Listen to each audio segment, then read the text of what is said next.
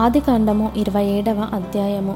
ఇస్సాకు వృద్ధుడై అతని కన్నులకు మందదృష్టి కలిగినప్పుడు అతడు తన పెద్ద కుమారుడైన ఏశావుతో, నా కుమారుడా అని అతని పిలువగా అతడు చిత్తము నాయన అని అతనితో ననెను. అప్పుడు ఇస్సాకు, ఇదిగో నేను వృద్ధుడను, నా మరణ దినము నాకు తెలియదు, కాబట్టి నీవు దయచేసి నీ ఆయుధములైన నీ అంబుల పొదిని నీ విల్లును తీసుకొని అడవికి పోయి నా కొరకు వేటాడి మాంసము తెమ్ము. నేను చావక మునుపు నిన్ను నేను ఆశీర్వదించినట్లు నాకిష్టమైన రుచిగల భోజ్యములను సిద్ధపరచి నేను తినుటకై నా యొద్దకు తెమ్మని చెప్పెను. ఇస్సాకు తన కుమారుడకు ఏశావుతో ఇట్లు చెప్పుచుండగా రిబ్కా వినుచుండెను. ఏశావు వేటాడి మాంసము తెచ్చుటకు అడవికి వెళ్ళెను.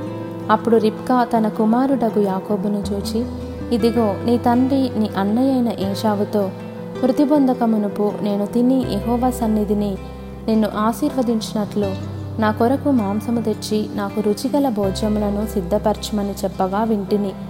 కాబట్టి నా కుమారుడా, నా మాట విని నేను నీకు ఆజ్ఞాపించినట్టు చేయుము. నీవు మందకు వెళ్ళి రెండు మంచి మేకపిల్లలను అక్కడ నుండి నా యొద్దకు తెమ్ము. వాటితో నీ తండ్రికి ఇష్టమైన రుచిగల భోజ్యములను అతనికి చేసేదను. నీ తండ్రి మృతి పొందక ముందు అతడు వాటిని తిని నిన్ను ఆశీర్వదించినట్లు నీవు వాటిని నీ తండ్రి యొద్దకు తీసుకొని పోవాలని అనెను. అందుకు యాకోబు, నా సహోదరుడైన ఏశావు రోమము గలవాడు, నేను నున్నని వాడను గదా. ఒకవేళ నా తండ్రి నన్ను తడవి చూచును, అప్పుడు నేను అతని దృష్టికి వంచకుడనుగా తోచిన ఎడల నా మీదికి శాపమే గాని ఆశీర్వాదము తెచ్చుకొననని చెప్పెను. అయినను అతని తల్లి, నా కుమారుడా, ఆ శాపము నా మీదికి వచ్చునుగాక. నీవు నా మాట మాత్రము విని పోయి వాటిని నా యొద్దకు తీసుకొని రమ్మని చెప్పగా అతడు వెళ్ళి వాటిని తన తల్లి యొద్దకు తీసుకొని వచ్చెను. అతని తల్లి అతని తండ్రికి ఇష్టమైన రుచిగల భోజ్యములను సిద్ధపరచెను. మరియు తన జ్యేష్ఠ కుమారుడకు ఏశావునకు సొగసైన వస్త్రములు ఇంట తన యొద్ద నుండెను గనుక రిబ్కా వాటిని తీసి తన చిన్న కుమారుడగు యాకోబునకు తొడిగించి ఆ మేకపిల్లల చర్మములతో అతని చేతులను అతని మెడ మీద నునుపు భాగమును కప్పి తాను సిద్ధపరిచిన రుచిగల భోజ్యములను రొట్టెను తన కుమారుడగు యాకోబు చేతికియ్యగా అతడు తన తండ్రి యొద్దకు వచ్చి నా తండ్రి అని పిలువగా అతడు, ఏమి నా కుమారుడా, నీవెవరవని అడిగెను. అందుకు యాకోబు, నేను ఏశావు అను నీ జ్యేష్ఠ కుమారుడను. నీవు నాతో చెప్పిన ప్రకారము చేసి ఉన్నాను. నీవు నన్ను దీవించుటకై దయచేసి లేచి కూర్చుండి నేను వేటాడి తెచ్చిన దానిని తినుమనెను. అప్పుడు ఇస్సాకు, నా కుమారుడా, ఇంత శీఘ్రముగా అది నీకెట్లు దొరికెనని అడుగగా అతడు, నీ దేవుడైన యెహోవా నా ఎదుటికి దాని రప్పించుట చేతనే అని చెప్పెను.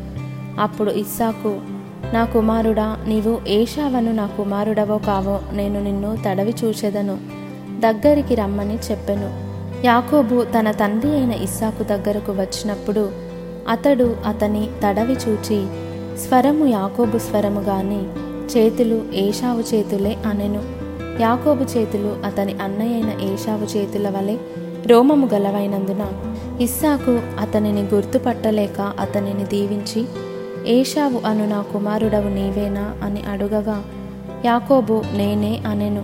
అంతటా అతడు, అది నా యొద్దకు తెమ్ము, నేను నిన్ను దీవించినట్లు నా కుమారుడు వేటాడి తెచ్చినది తిందుననెను. అతడు తెచ్చినప్పుడు అతడు తినెను. ద్రాక్షారసము తేగా అతడు త్రాగెను. తరువాత అతని తండ్రి అయిన ఇస్సాకు, నా కుమారుడా, దగ్గరకు వచ్చి నన్ను ముద్దు పెట్టుకొమ్మని అతనితో చెప్పెను. అతడు దగ్గరకు వచ్చి అతని ముద్దు పెట్టుకొనెను. అప్పుడు అతడు అతని వస్త్రములను వాసన చూచి అతన్ని దీవించి ఇట్లనెను, ఇదిగో నా కుమారుని సువాసన యెహోవా దీవించిన చేని సువాసన వలె నున్నది. ఆకాశపు మంచును, భూసారమును, విస్తారమైన ధాన్యమును, ద్రాక్షారసమును దేవుడు నీకు అనుగ్రహించుగాక. జనములు నీకు దాసులగుదురు, జనములు నీకు సాగిలపడుదురు. నీ బంధుజనులకు నీవు ఏలికవై ఉండుము. నీ తల్లి పుత్రులు నీకు సాగిలపడుదురు. నిన్ను శపించువారు శపింపబడుదురు, నిన్ను దీవించువారు దీవింపబడుదురుగాక. ఇస్సాకు యాకోబును దీవించుట అయిన తరువాత యాకోబు తన తండ్రి అయిన ఇస్సాకు ఎదుట నుండి బయలుదేరి వెళ్ళిన తక్షణమే అతని సహోదరుడైన ఏశావు వేటాడి వచ్చెను. అతడును రుచిగల భోజనములను సిద్ధపరిచి తన తండ్రి యొద్దకు తెచ్చి, నా తండ్రి నన్ను దీవించినట్లు లేచి నీ కుమారుడు వేటాడి తెచ్చిన దాన్ని తినుమని తన తండ్రితో అనెను.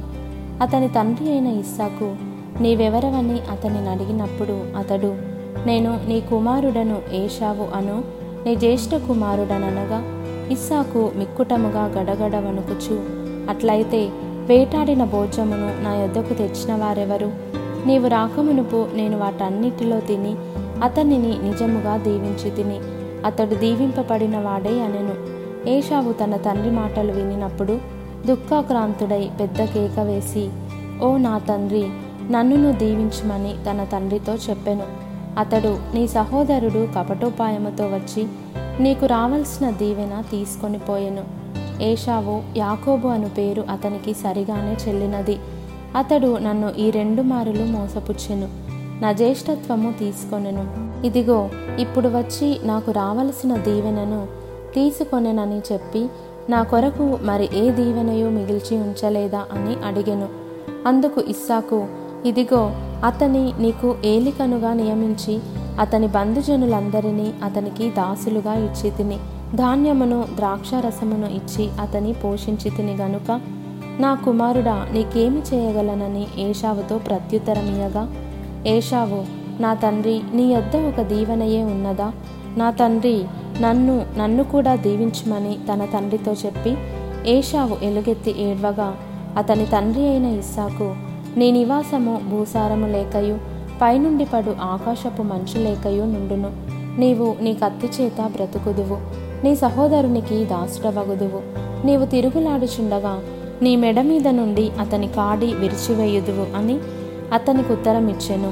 తన తండ్రి యాకోబుకిచ్చిన దీవెన నిమిత్తము ఏశావు అతని మీద పగపట్టెను. మరియు ఏశావు, నా తండ్రిని గూర్చిన దుఃఖదినములు సమీపముగా నున్నవి, అప్పుడు నా తమ్ముడైన యాకోబును చంపెదననుకొనెను. రిబ్కా తన పెద్ద కుమారుడైన ఏశావు మాటలను గూర్చి వినినప్పుడు ఆమె తన చిన్న కుమారుడైన యాకోబును పిలువనంపి అతనితో ఇట్లనెను, ఇదిగో నీ అన్నయ్యైన ఏశావు నిన్ను చంపెదనని చెప్పి నిన్ను గూర్చి తన్ను తాను ఓదార్చుకొనుచున్నాడు.